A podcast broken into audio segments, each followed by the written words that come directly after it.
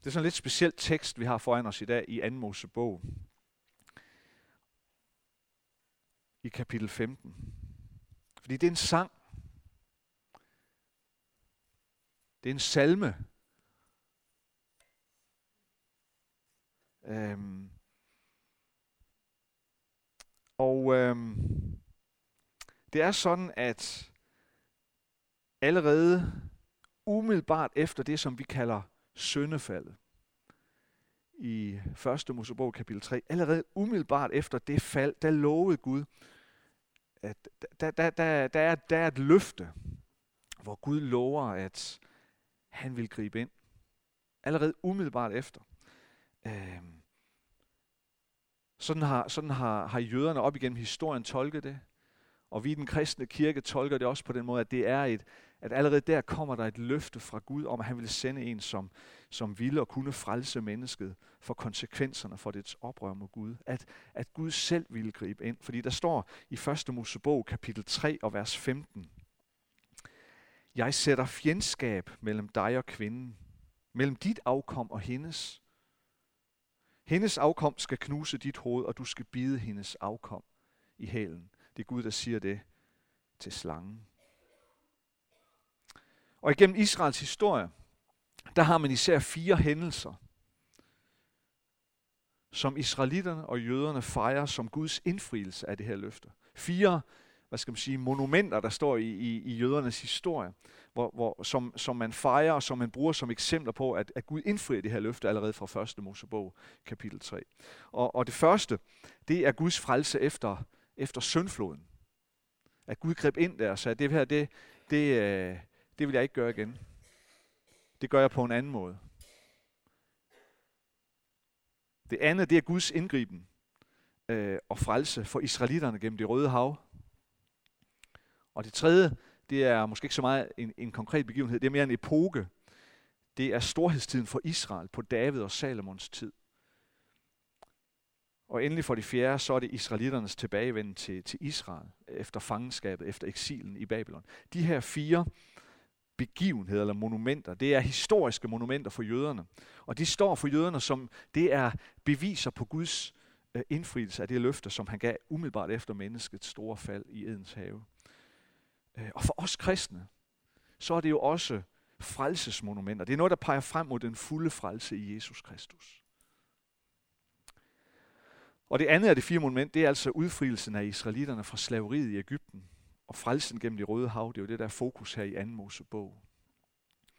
Og øh, da jøderne, da israelitterne mirakuløst er kommet frelst igennem havet, hvor Gud deler vandene, øh, og deres egyptiske forfølgere, de er druknet i forsøget på at få dem tilbage, så står de nu over på den anden side, og så synger Moses og hele Israels menighed en sang.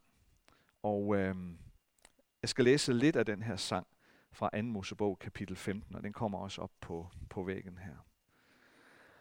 Der sang Moses og israelitterne denne sang for Herren. Jeg vil synge for Herren, for han er højt ophøjet. Heste og ryttere styrtede han i havet. Herren er min styrke og lovsang. Han blev min frelse.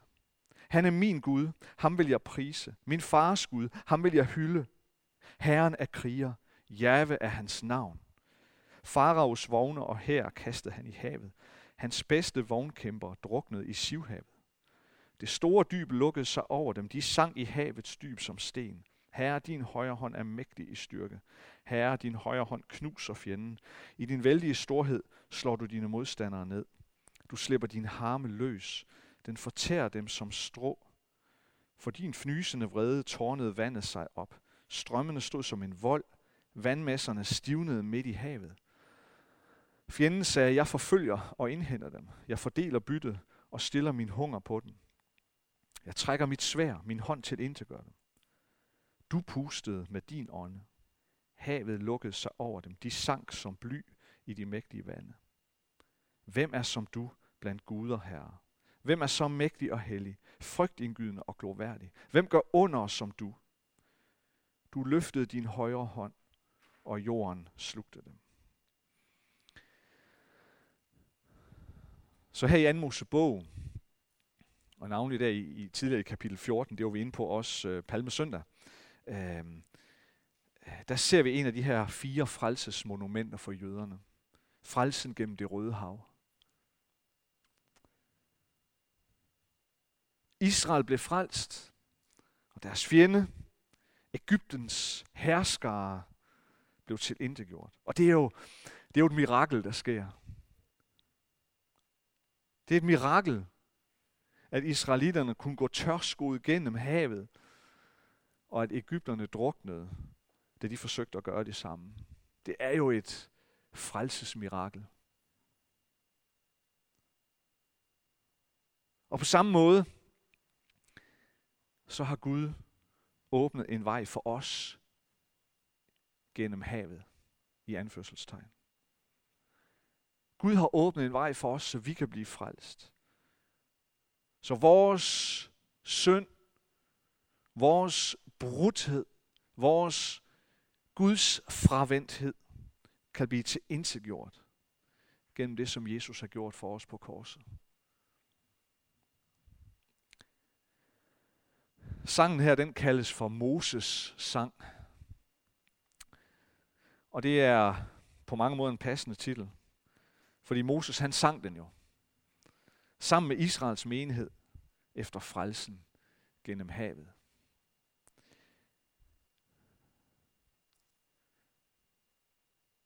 Jeg ved ikke, om jeg overvejer lidt, om, om det sådan skulle være en model, sådan som øh, om øh, Henrik Holmgaard og jeg skulle stå heroppe og synge, hver gang vi sådan oplever, at Gud gør noget.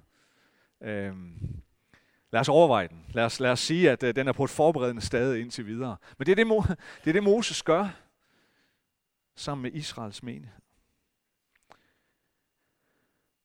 Sandsynligvis har Moses selv skrevet den her sang. Og sandsynligvis så blev den sunget sådan, at, at Moses sang, og så gentog israelitterne som sådan en vekselsang. Og sangen er også en stærk profetisk sang. Fordi den indeholder ord, den indeholder profetiske ord om noget, som ingen af israelitterne endnu kunne kende noget til. Noget, der lå fremme, noget, der lå længere fremme i historien.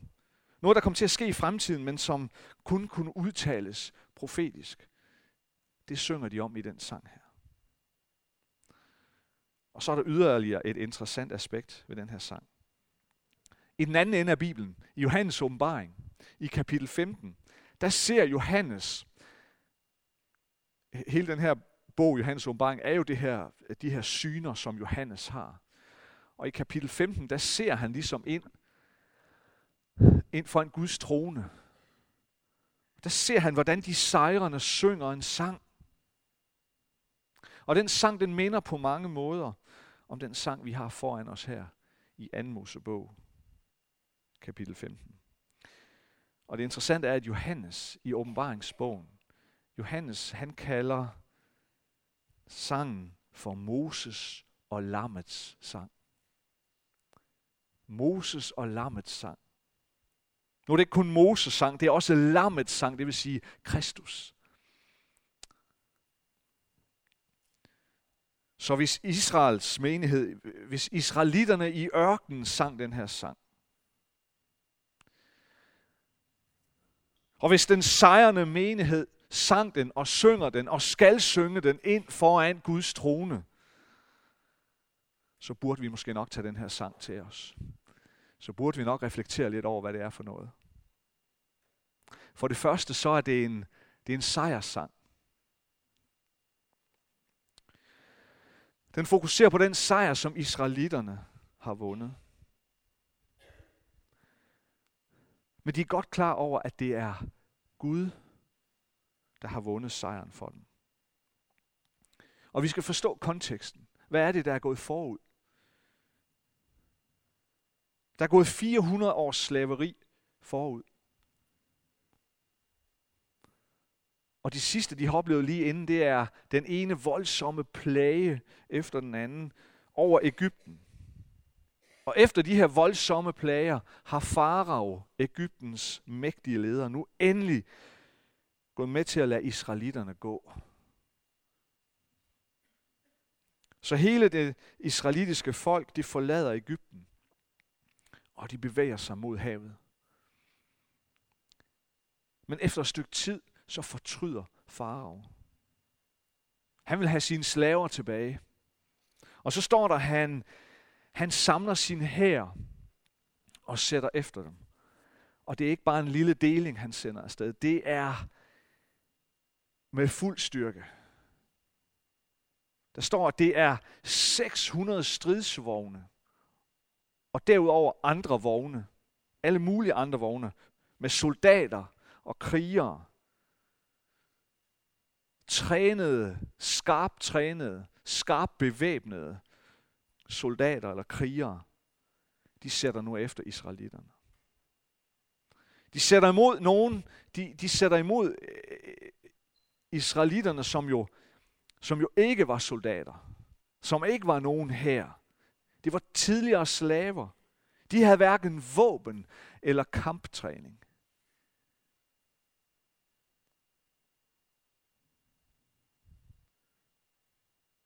Det er næsten som man tænker, det er, det er, det er verdens stormagt, der er på vej mod en flok eks-slaver. Som hvis USA sat det meste af sin her ind mod en deling hjemmeværnsfolk her fra Aalborg-området. Uden at sige noget ufordelagt om hjemmeværende på nogen måde. Men bare for at give et billede af, af styrkeforholdet. Og nu står israelitterne der. Klemt op mod, ha- mod havet. De kan ikke komme længere. Og på den anden side, derude i horisonten, der kan de se støvskyen. Støvskyen, der vivles op på grund af, at verdens på den tid stærkeste her nærmer sig med fuld styrke. Og israelitterne ved godt, hvad, hvad faraos dagsorden er. Det er, at israelitterne skal i hvert fald ikke komme længere. De skal tilbage som slaver. Eller alternativt, så skal de alle miste livet der ved vandkanten. Og så griber Gud mirakuløst ind.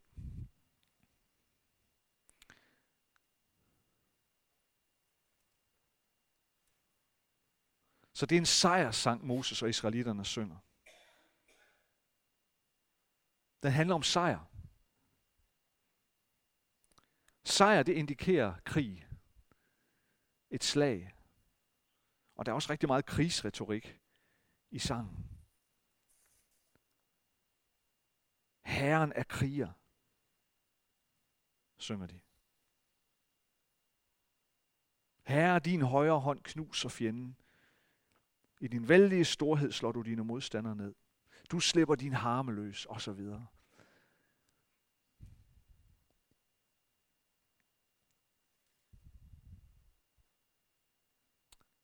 Det er en sang, det er en lovsang også til Gud. Det er, det er, en, det er en sejrsang oven på en krig. For Gud er også en krigsgud. Det kan vi nok have svært ved at forstå i dag i vores samfund, i vores humanistiske kultur.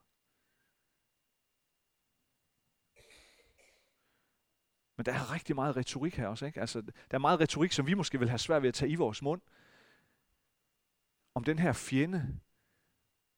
Du, du knuser dem. Du, øh, du forfølger dem. Du, du, du indhenter dem. Du smadrer dem og så videre. Der, der er en voldsom krigsretorik.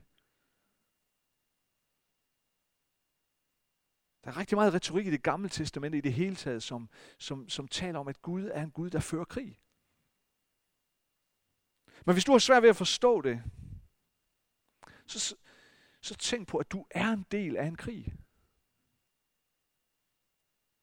Hvad enten du ved det eller ej. Du er en del af en krig. Ikke en krig, med krudt og kugler heldigvis. Men en lige så alvorlig krig. Der er krig om din sjæl. Der foregår en krig om din sjæl hver eneste dag.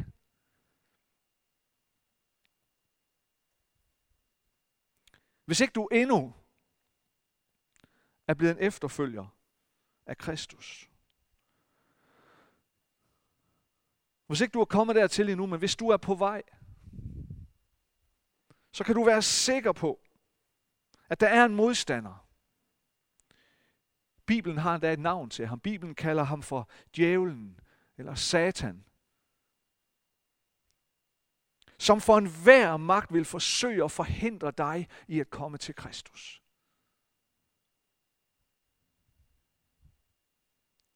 Eller dig, som, som er en efterfølger af Kristus. Du, som, som har været kristen måske igen mange år.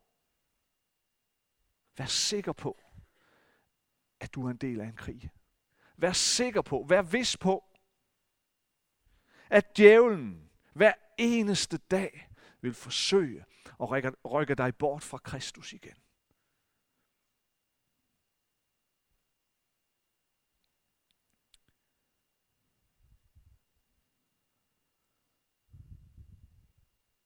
Hvis du føler den her krig, hvis du oplever det her, så tag det roligt.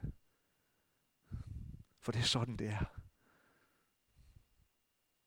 Så er du på den rette vej.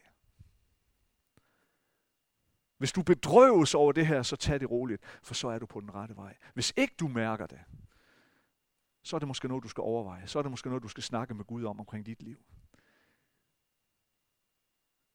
Det farlige er ikke en bedrøvet sjæl. Det farlige er en bedøvet sjæl.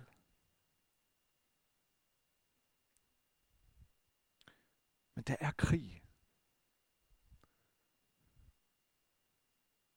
Men så har vi det her ord for, at Gud er en krigsgud. Gud er i den krig for dig, og han er i den krig med dig.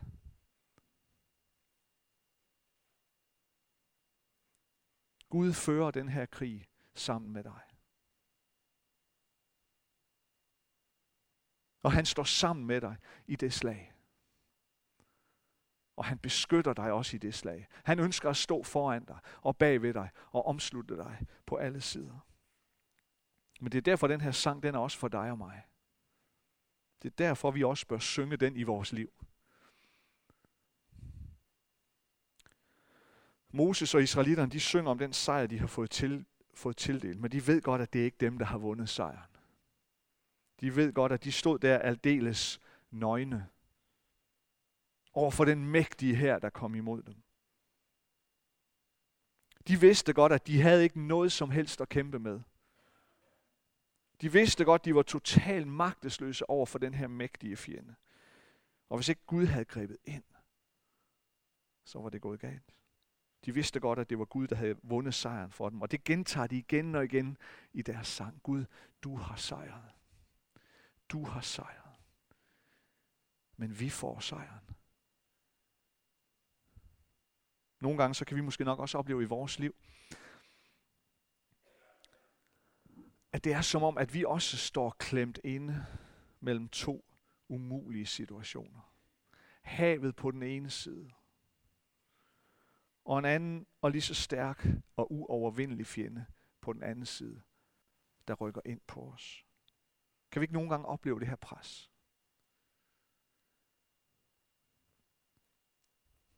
Kan du ikke nogle gange opleve det her med, at du bliver mere og mere klemt?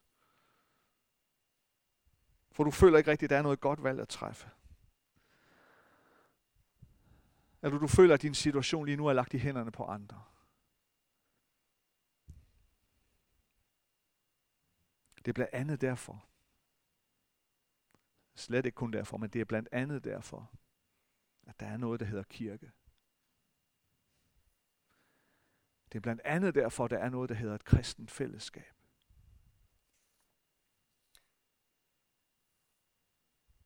For det er her, Gud kalder os sammen. Det er Gud, der kalder os sammen.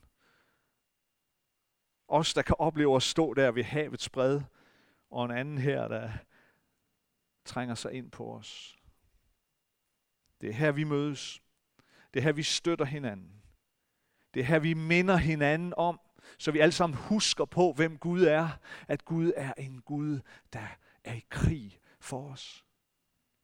Det er en Gud, der kæmper for os. Og det er derfor, vi lovsynger. Vi lovsynger ham, som kæmper krigen for os. Vi, har, vi lovsynger ham, som allerede har vundet krigen for os. Også, også selvom vi nogle gange kan føle, at det er svært at stå i det her grænseland mellem D-dag og V-dag. Selvom vi nogle gange synes, det kan virke som om sejren føles langt borte. Og det er derfor sangen er også en lovprisningssang. Det er en sejrsang, men det er også en lovprisningssang. Det er en lovsang. Det er der også rigtig meget af, af retorikken i sangen, der viser os. Jeg vil synge for Herren, for han er højt ophøjet. Herren er min styrke og min lovsang. Han er min Gud. Ham vil jeg prise. Min faders Gud, ham vil jeg hylde. Hvem er som du, Herre? Hvem er så mægtig og hellig? Og de bliver ved, og de bliver ved. Kong David han siger et sted i en af sine salmer, Gud, du er min Gud. Gud, du er min Gud. Du er min.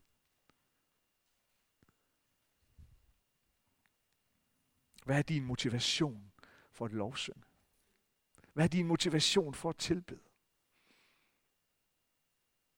Israelitterne sang og tilbad Gud, fordi Gud havde hjulpet dem til at komme tættere på Kanaan, det lovede land. Men det her jordiske Kanaan, som, som Israels børn nu var kommet tættere på, det står jo også som et billede på det kommende Kanaan. På den nye himmel og den nye jord. Når Gud har genoprettet alt, der hvor vi skal være, når den vidunderlige dag kommer. Så den sang, som Johannes åbenbaring kalder for Moses og Lammets sang, den skal vi også engang synge med på, når vi når det mål. Er det ikke fantastisk?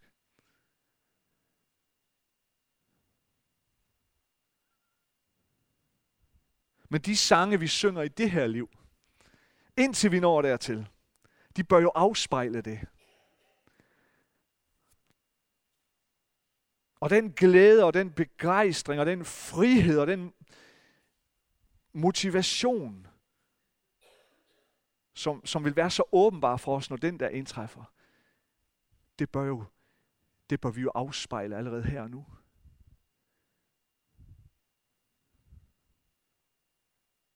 Vores lovsang, vores hjerte, her og nu, det bør jo afspejle den sang, vi skal synge til den tid.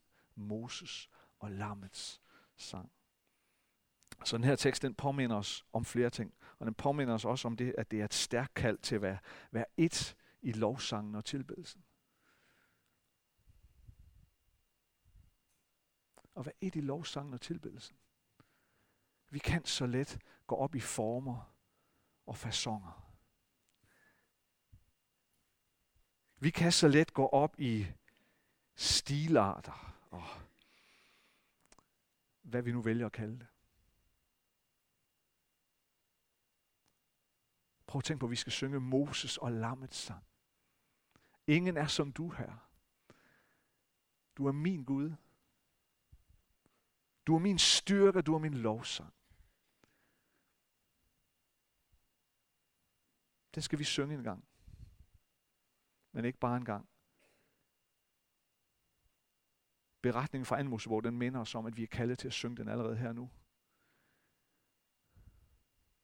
Så det kalder på, det kalder på enhed.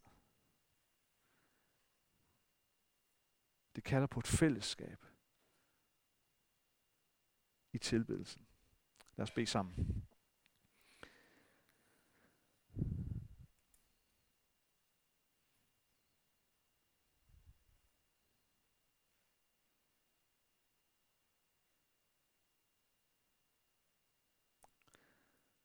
Kære Gud, tak, at du er midt i blandt os lige nu.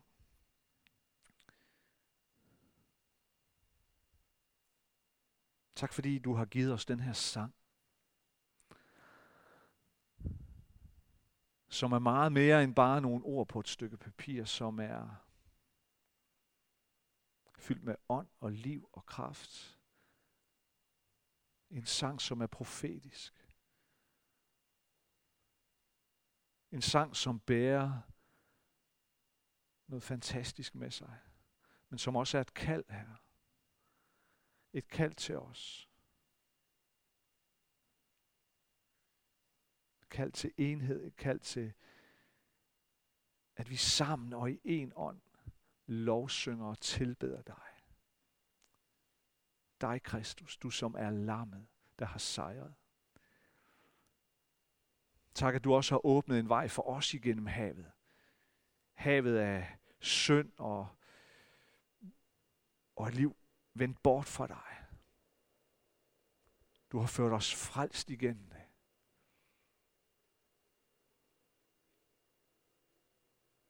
Og du har ladet havet samle sig igen og falde sammen over alt det, der forfølger os af synd og brudhed. Herre, forbarm dig over os, for vi ved godt, at, at det bliver ved med at ramme os. At der bliver ved med at være mos i vores liv. Forbarm dig over os, Herre. Hjælp os. Hjælp vores svage og skrøbelige hjerte. Her i fællesskabet. At vi må lovsynge, lovprise og tilbede dig med et hjerte, et sind, en mund. For den du er, for det du gør, for det du har gjort og det du vil gøre. Kom med en tilbedelsens, lovprisningens ånd ind i vort hjerte, ind i vort liv, ind i vort fællesskab. Det beder vi om i Jesu navn. Amen.